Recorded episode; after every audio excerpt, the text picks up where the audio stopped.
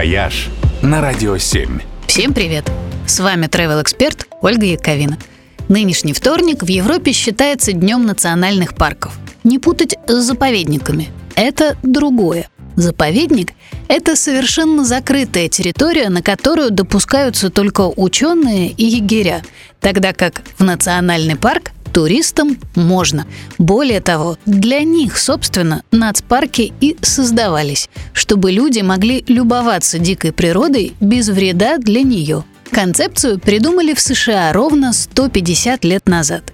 Первым в мире национальным парком стал Йеллоустон, открывшийся в 1872 году. В Европе идею подхватили на 40 лет позже, и первой страной, которая завела у себя нацпарки, стала Швеция. Хотя, прямо скажем, в качестве первого объекта они выбрали не самый очевидный для туристов объект – отдаленный уголок шведской Лапландии. Место офигенно красивое, с крутыми горными вершинами, сотней ледников, с высокогорными пейзажами и долинами, напоминающими лунные пейзажи – но при этом одно из самых труднодоступных и еще и самых дождливых мест в Швеции, где всегда мокро, холодно и неуютно.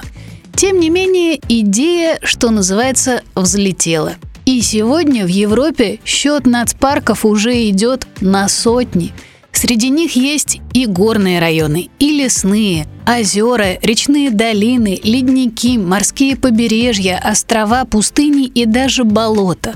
Все парки совершенно разные, и каждый по-своему впечатляет.